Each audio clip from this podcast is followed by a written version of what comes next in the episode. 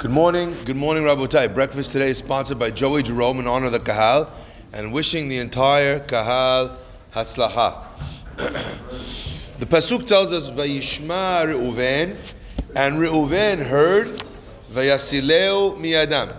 Reuven heard, and he saved them from, and he just decided to save him from their hands. That's what. That's the the uh, the one brother, if you will, that's there on the on the day uh, of the of the selling. Why, what are we going to hit him for? Why should we? Uh, why should we? Uh, don't spill his blood. Put him in this pit. And really, what's his intentions?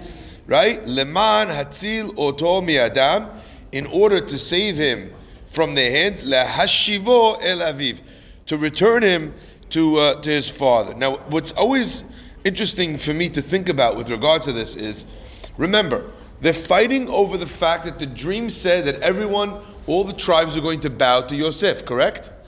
Who suffers the most if Yosef is the leader? Reuven. Why? Because Reuven is the oldest, he's the Bechor. So he's the one who's being leapfrogged. So how is it that Reuven is the one of all of the brothers?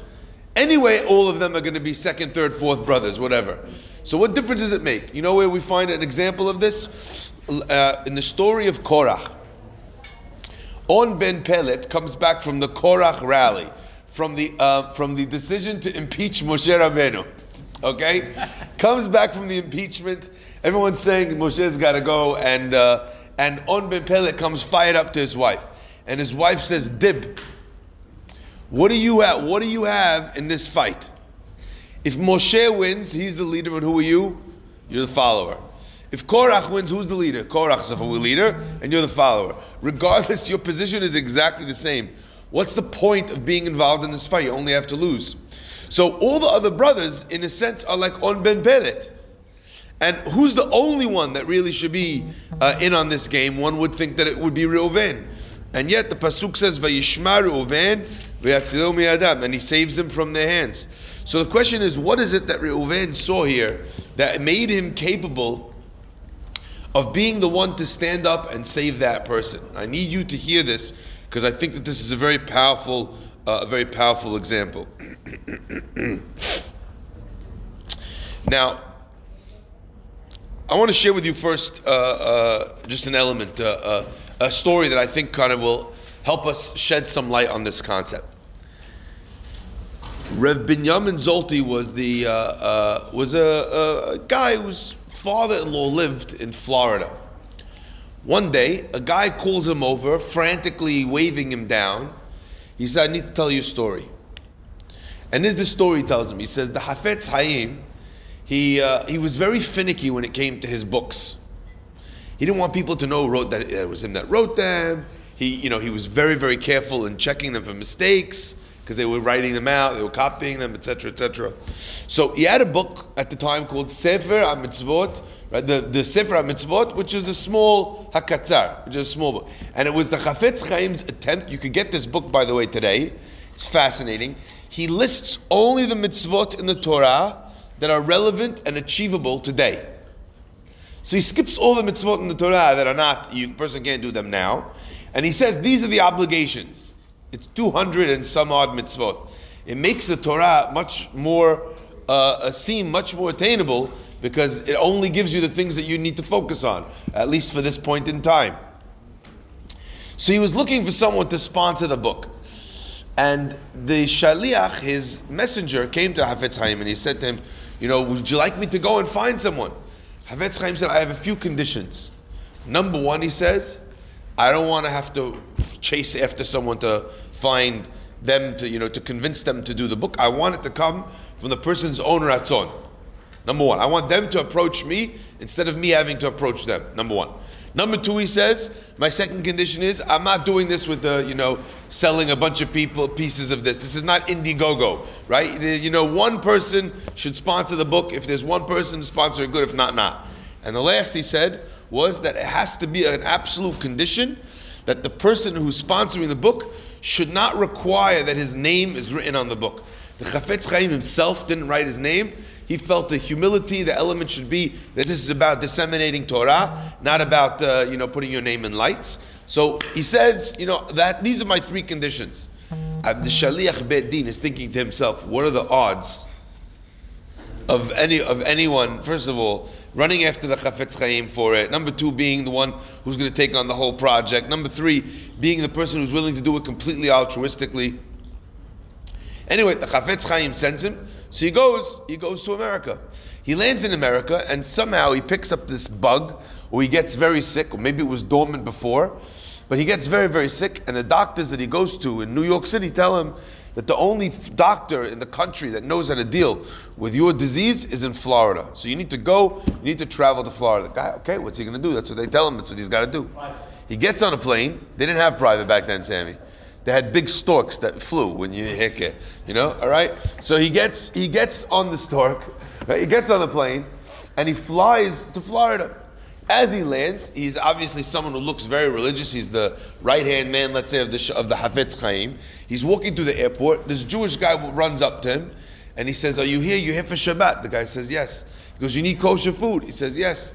He asks the man. He says, "What are you doing in the airport?" He says, I pass by the airport all the time before Shabbat because there's a restaurant that's kosher over here, and that everyone says is kosher in Florida, but it's not kosher at all. And I know that there's religious guests that come, and I don't want them to make the mistake and eat non-kosher because the kashrut of this organization, it's a reform kosher, but they make it seem like it's kosher for by orthodox standards, and it's not. Hadad goes to the airport all the time just to make sure that people don't eat this place which has questionable kashrut.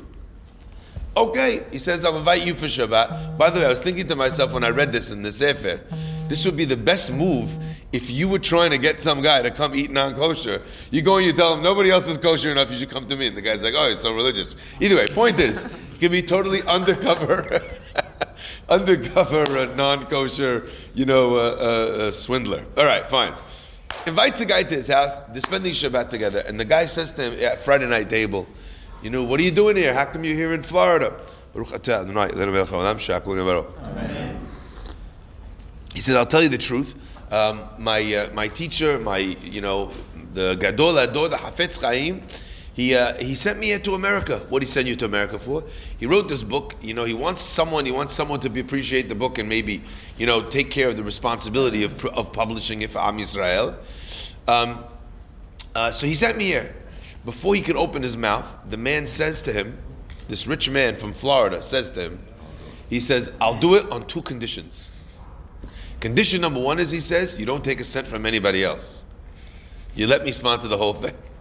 Condition number two, he says, complete anonymity. I don't want anyone to know that it was me that did the. Anyway, what? The guy is looking at this man. He can't believe that the guy has made the offer. Number two, that he wants the whole thing. Number three, that he wants to be anonymous. He can't believe it. So the, this man who's telling Rav Zolti the story, he says, I wanted you to know, because the rich man in the story was your father-in-law. He's the one who sponsored the book. And the shaliach, the messenger of the Chafetz Chaim in the story, that was me. I was the one who came, and I just wanted you to know this about your father-in-law. Rav Zolti goes home. And he says, Dad, you know, how come you never told us the story about the Chafetz Chaim, about the book you sponsored with the guy, it wasn't well? The father-in-law goes Majnun. He goes crazy. I just had someone who sent me something. He said, Rabbi, I've been listening to your classes all this time. He says, and I've prepared a handy uh, note with translations for all the Syrian words that you say. Now I'm prepared to listen to your shiurim because I know that hajj means enough. You know, and he wrote all the thing. So I released it on social media so that other people should also. Majnun means someone goes crazy. They go, so he goes Majnun. He, sa- he says, I don't forgive this guy, the Shaliach Bedin. I don't forgive him neither in this world nor in the next. They were like, whoa. He said, I gave many things to tzedakah in my life. But every time I gave the tzedakah, I had this intention. I was in front of this one. I honored that one. They have that, you know, the quid pro quo. I'm just I'm on impeachment mode, right? You know the quid pro quo where somebody invites you to the dinner for Sephardic Food Fund, so then you then nail him for your favorite charity, Sephardic Bikur Cholim, and now he has to give, and he has to dig up to see how much he made you give, so that he has to match it. It wasn't one of those. I didn't have to give it. Nobody knew about it. He said it was my one perfect mitzvah, and he took it from me. I don't forgive him in this world or in the next. Could you imagine this? Anyway, the guy sends. Uh, the guy comes, and he's uh, he comes. He, the man, the shaliach of the Chafetz Chaim, comes to Florida, and he speaks to him until finally he calms him down, and he gets and he gets his forgiveness.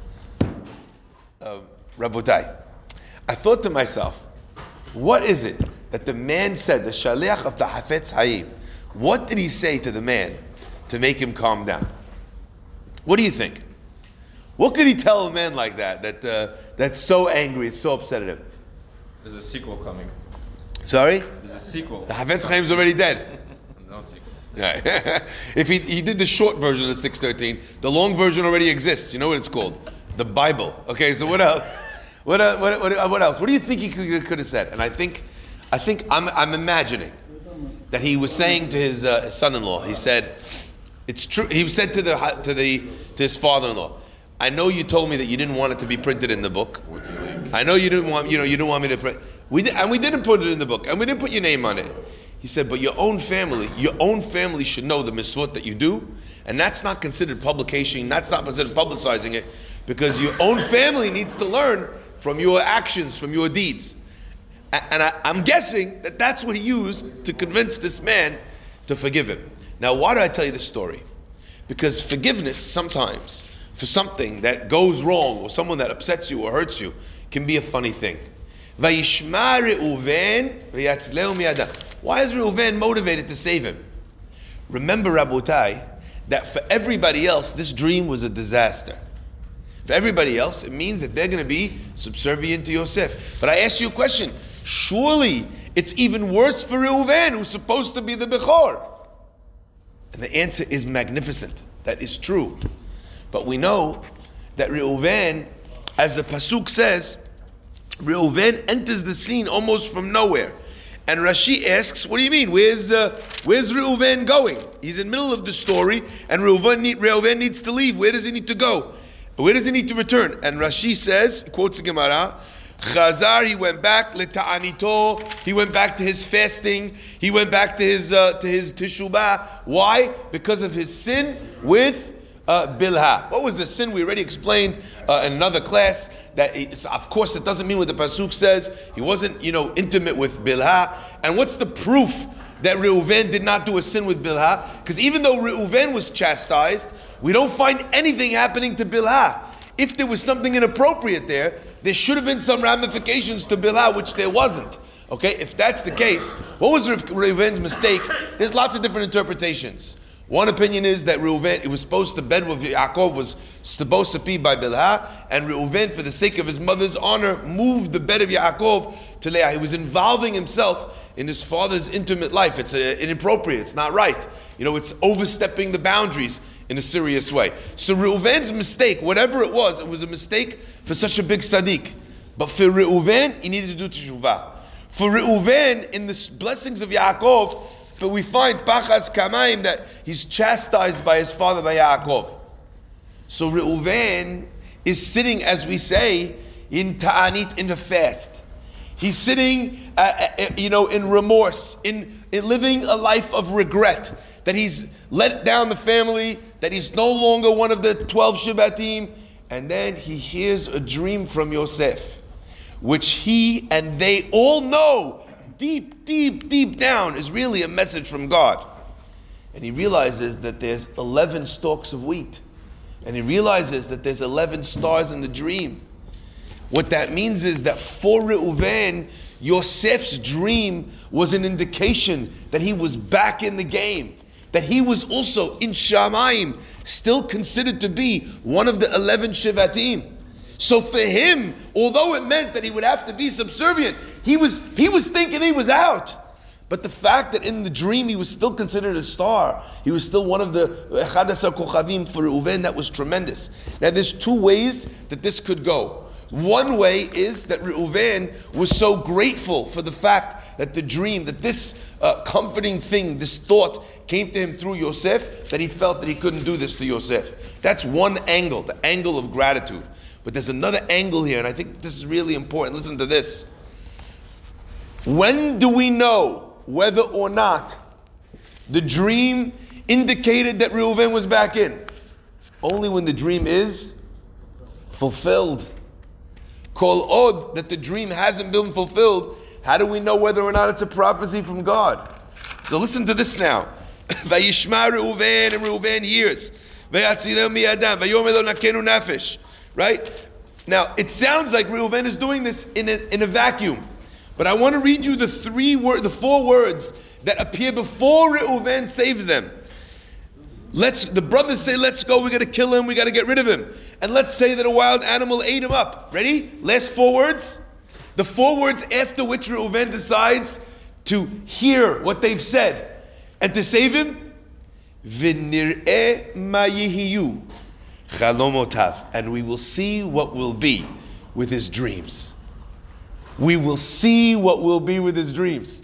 Reuven hears that and deeply recognizes. What do you mean you're going to see what's going to be with his dreams? You mean that if he if he's murdered here, the dream was not true. That's the point here. If that's the case, Reuven says, "Vayishma Reuven mi'adam." I thought there's an amazing lesson here, not just for those of us who have a brother that we want to sell. There's an amazing lesson here for us not just because we uh, donated a sefer under terms of complete anonymity that then were revealed, but rather that there's a, a possibility for human beings to be in a mob, to be part of what uh, psychologists call mob psychology, where everyone is yelling for A, and it's possible for someone to stand up against popular opinion and say B. Because he hears something else. He hears everything they said, but within what they said, there was something, there was one thing, which maybe spoke a little bit differently to Reuven. I remember reading uh, something that was, uh, you know, uh, really, really special. the uh, the the the fascinating thing about uh, about the um, excuse me, chila. The fascinating thing about people that are great, about the, the greatest of people, is that when someone is truly well and truly great, they are able and capable of noticing people who are really, really, really small. The power of being great is in being able to notice the smallest things. And I shared this once before that it is small people who only focus on doing great things, and great people who recognize that everything is about the small things, about the way you treat someone, the time that you give them, the kabod that you give them in a, you know, when they're feeling, you know, beat up or down, when everyone else is turning away from them, who's the person that still pays attention? Is the great person. There's a great story with the Baal Shem Tov. Uh, the, I think, I believe it was the Baal Shem Tov. The Baal Shem Tov was passing away, uh, it might have been Reb Levi Yitzchak Miberdichev, but they both shared this in common. And they were crying right before they passed. They said, "Why are you crying? Don't you know what you've done to change the world?" He said, "Of course I, of course I do." And don't you know, uh, you know that your achievements will, you know, will accompany you to heaven? You go straight to Gan Eden. He says, "Of course I." Know. They said, "So why are you crying?" He says, "I'm crying because when I go, who's going to be the rabbi to the thieves? Who's going to be the rabbi of the criminals?" Who's going to be the one that's going to take their call? Who's going to be the one that visits them? Who's going to be the one that think that gives them a second chance? Who's going to be the one that gives them respect?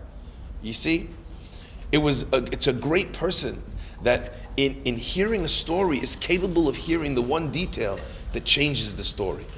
You know, everybody talks about this guy and how much he stole, and no one is talking about the desperate situation he's in uh, with regards to his family. You know, you have people sometimes uh, you know, they, they uh, embezzle from their company. And what were they embezzling for? For a Ferrari. You know, then you have people, unfortunately, what are they doing?